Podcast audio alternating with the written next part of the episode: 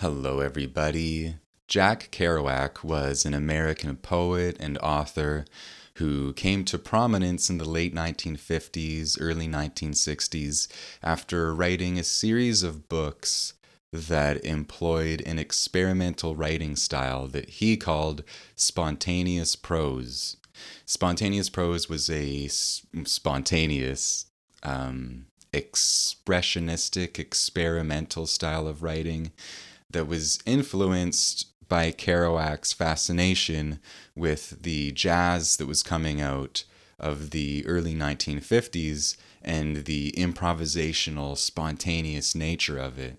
He took that that uh, creative style and brought it to his writing and wrote these books that really did away with some of the conventions of literature um, and even grammar. So I think his books, um, many of them didn't have normal paragraph structures. An entire chapter would basically be one run on paragraph that was just this um, f- kind of stream of consciousness, pure, unfiltered expression.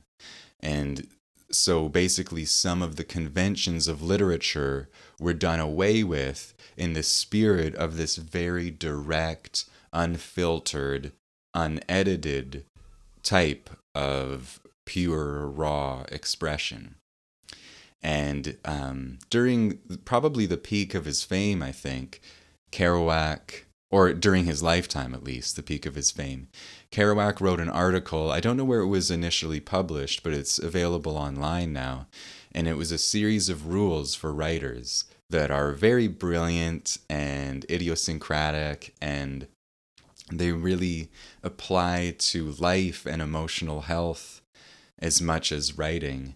And I, I think that the, the idea of Kerouac who really broke a lot of the rules of literature in his writing, giving a series of rules was something that was um, maybe kind of tongue in cheek, but but so the rules um, they seem kind of um, playful and uh, in the spirit of his writing, which itself was playful and did not play by the rules at all.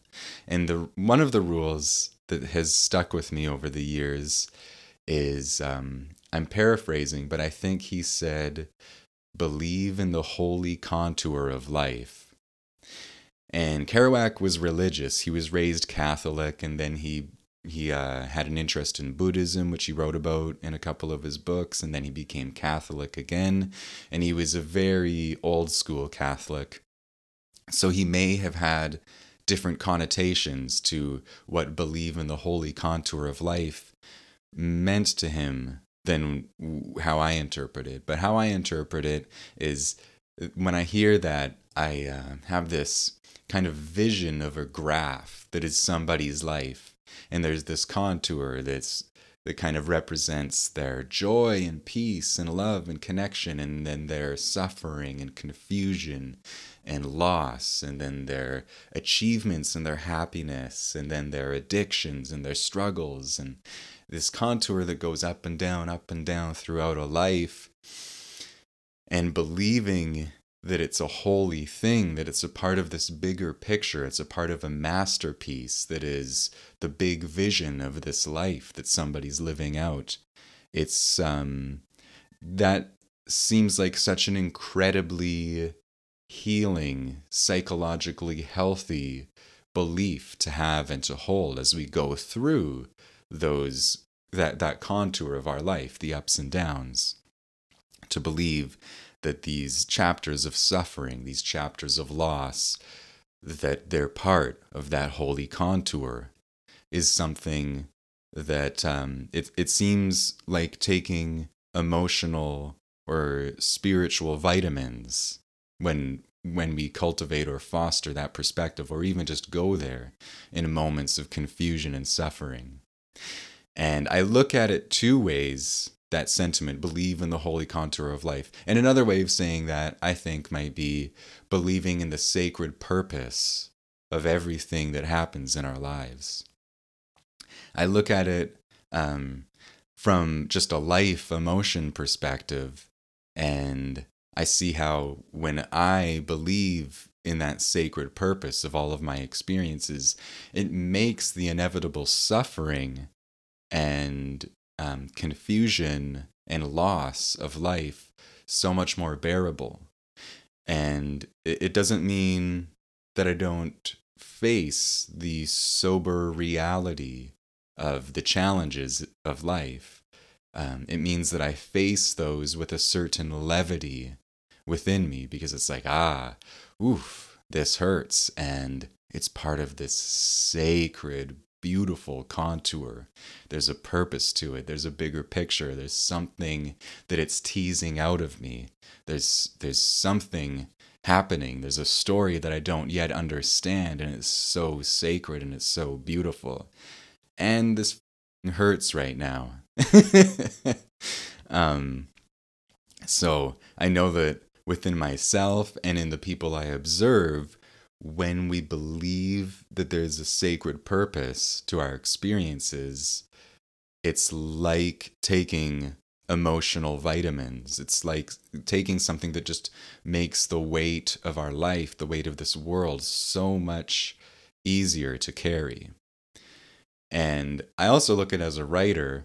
Um, I look at it as a writer because um, that is Kerouac's Eh, you know, Kerouac was writing rules for writers. And as a writer, I know that when I when I write a story from my own life and I come at it without seeing that holy contour of my experience, when I come at it from a place of seeing my experience with resentment, seeing my experience as just a senseless shit show, just tragedy, just bullshit without any bigger context.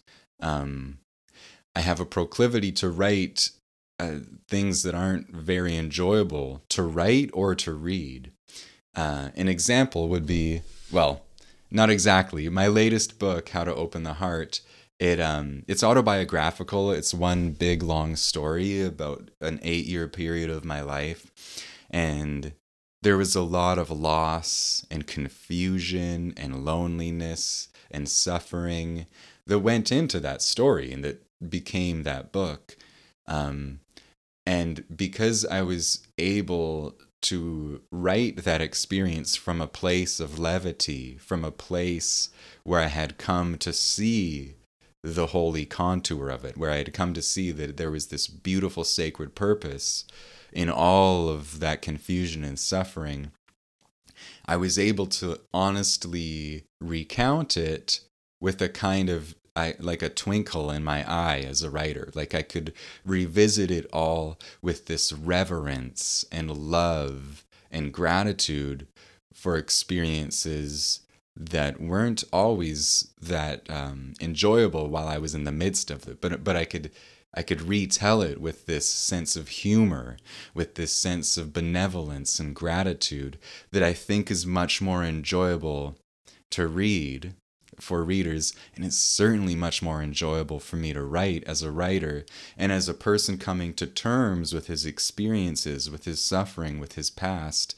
It's a lot more healthy to bring that perspective to those painful experiences. It's so healing to to go through my experiences, unresolved emotional experiences, and um, be able to be fully present to the complexity of them and sometimes the pain and frustration of them, and also to have this bigger perspective of, wow, this is all part of this sacred unfolding masterpiece that I don't really understand where it's going yet. But it's beautiful and I am in awe of it. And even the hard parts, I understand that they're teasing some beauty out of me. They're teasing some beauty out of life. And um, yeah, I know that I could have written a book about that period of my life that was like a cautionary tale that was just um, really had a negative spin and was a tale of tragedy and disaster. Um, I could have told the same series of events from a very negative, catastrophic vantage point. I just wouldn't want to read that book. And I suspect that others would not want to read it very much either.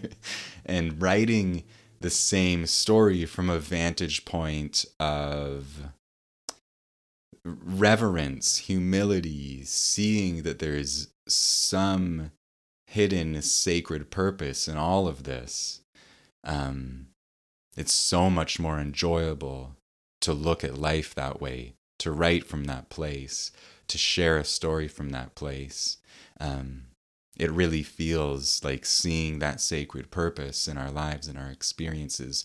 It can be hard to do because it seems like there's a, a part of us that's wired for negativity and catastrophic thinking and looking for the problem, not looking for the light, not looking for the beauty and the sacred and the grace.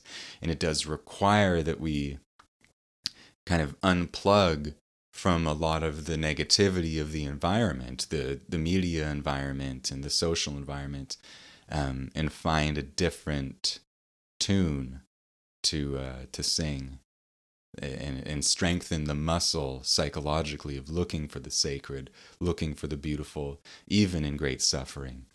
Um, but uh, it's really really rewarding to do, and it makes this life so much better, makes it so much more bearable, so much more beautiful. Um, and I think that's all I wanted to share about today. Because we do live in a world of such um, negative voices, and a perspective of negativity can be very compelling and very loud and very dominating. Um, so it's really important for us to remember to cultivate that sense of sanctity, of sacred purpose within our experiences, because um, without it, things can be a lot more difficult and bleak. I hope you enjoyed this. If you did, let me know. If you're watching on YouTube, you can like, you can comment, you can subscribe, you can share it with your friends. Uh, and if you're interested in checking out my book, How to Open the Heart An Incredible Journey into Vulnerability, Empathy, and the Transformation of Consciousness, you will find links in the description. It is available on Amazon as a paperback, as an ebook. There is an audiobook narrated by me on Audible. It's also on Apple Books. And uh, until next time, I hope that you have a beautiful day.